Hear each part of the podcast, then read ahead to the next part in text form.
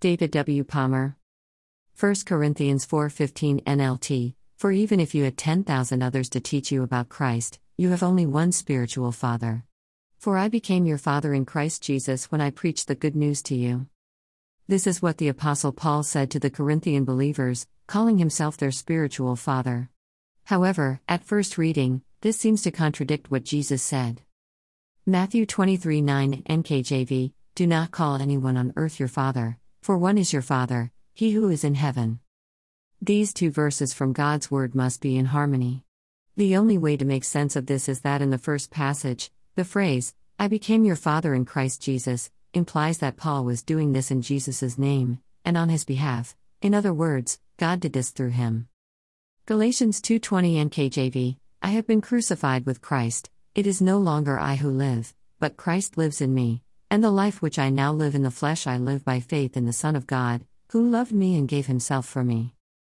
Paul's confession here is that he was crucified dead to himself and to doing his own self directed volitions. On the contrary, it was Jesus whose volitions and actions were being lived through him. In other words, Paul is saying that all of his ministry was Jesus and the Holy Spirit doing the ministry through him. So, those born again in his ministry were fathered by God via the gospel, the living word of God, God's spora, in Greek. 1 Peter 1:23 NKJV, having been born again, not of corruptible seed but incorruptible, through the word of God which lives and abides forever. In this passage, the word that the translator put as seed is the Greek word spora, meaning a sowing, by implication, parentage. Yes, the living word preached in the gospel becomes the spiritual seed that begets a person's new birth. Paul preached this supernatural seed, and those born again through it became God's children. Paul was their father in Christ Jesus, in the sense that he was the human mouthpiece through whom God begot these new births. However, Paul's role in fathering in Jesus was far more than bringing them to new birth. In Jesus' name, and by allowing God to live through him. He has the dream of a huge loving family. Genesis 17 4 5 NKJV As for me, behold, my covenant is with you, and you shall be a father of many nations. 5. No longer shall your name be called Abram, but your name shall be Abraham, for I have made you a father of many nations. This is the dream and vision Father God gave to Abraham. God couldn't give him what he didn't have, so, this must have been the dream our Heavenly Father had from the beginning. God dreams of a multitudinous family of sons and daughters from many nations. As we take on the same attitude as Paul, as we, in Christ Jesus, walk in the vision to father people through the gospel, and as we further take on the vision to allow God to continue to father them through us, we can give God the opportunity to fulfill his long held dream. To help us in this plan, let's now look at some of the aspects of being a father in Christ Jesus to those who have received the new birth into God's family. His dream can only come to pass via cost, sacrifice, and suffering. Without doubt, when Jesus did his part in bringing his Father's vision to pass, it cost him dearly. First, he had to lay down his own life independent of his father, he did only what he saw with his father, and he said what he heard from him. This is also what we need to do. John 20 21 NKJV So Jesus said to them again, Peace to you. As the Father has sent me, I also send you. Then, after living his life in total submission to his Father, imitating him and fulfilling his Father's dream, Jesus had to make the ultimate sacrifice to allow his Father's dream to become reality, he had to lay down his life by dying on the cross.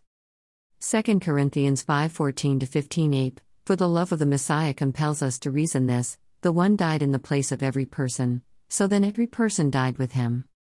15 And he died in the place of every person, that those who live would not live for themselves, but for the one who died for their persons, them, and arose. Parentheses added. For us to truly be fathers in Christ Jesus, we have to take on this part of his mission, not living for ourselves, but for Jesus who laid down his life for us. And, although his death is sufficient for everyone for all time, he does call us to take on his attitude in this, by laying down our own independent self life to let him continue through us his life of serving others at his own expense. Paul put it like this Philippians 2 5, 7 8 NLT, you must have the same attitude that Christ Jesus had. 7. He gave up his divine privileges, he took the humble position of a slave and was born as a human being. When he appeared in human form, 8, he humbled himself in obedience to God and died a criminal's death on a cross. Colossians 1:24 NKJV I now rejoice in my sufferings for you and fill up in my flesh what is lacking in the afflictions of Christ for the sake of his body which is the church. And Jesus says to us Luke 9:23 NKJV If anyone desires to come after me let him deny himself and take up his cross daily and follow me. So for us the first part of being a father to others in Christ Jesus is to take on the attitude that we must make sacrifice out of sight before the event, to make new birth and new life available to them. This would include preparing for, giving to, praying for outreaches, and serving in the background for evangelistic events, etc. Then, we must lay down our self life to look after and train his babies, who have been birthed through the gospel. To the natural eye, this may look like a thankless and grueling task, but the one on whose behalf we do it, God, sees this and overflows with eternal appreciation for those who voluntarily help him fulfill his vision, especially when it is at such great personal cost to them. He rewards and rewards, on earth and in heaven.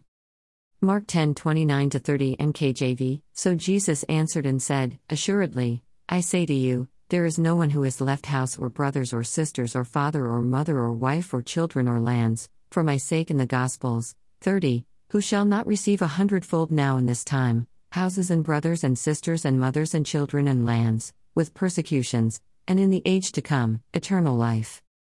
The only true spiritual Father, God, loves and guides each of his sons and daughters into fulfilling what he created them to be and do, as they help fulfill his vision. He watches over us with detailed observation and heartfelt compassion, believing the best of us, and helping us become all that he has designed us to be.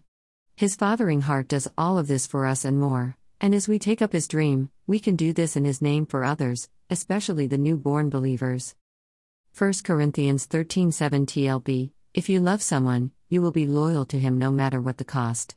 You will always believe in him, always expect the best of him, and always stand your ground in defending him. The glorious church will not only be a church of evangelism and new baby Christians, it will be a church flooded with more mature believers, all taking on this fathering responsibility in Christ Jesus. Love will characterize their actions, and their devotion to helping newer family members will engender loyalty, respect, security, and great progress. You can begin doing this for others today in Jesus' name.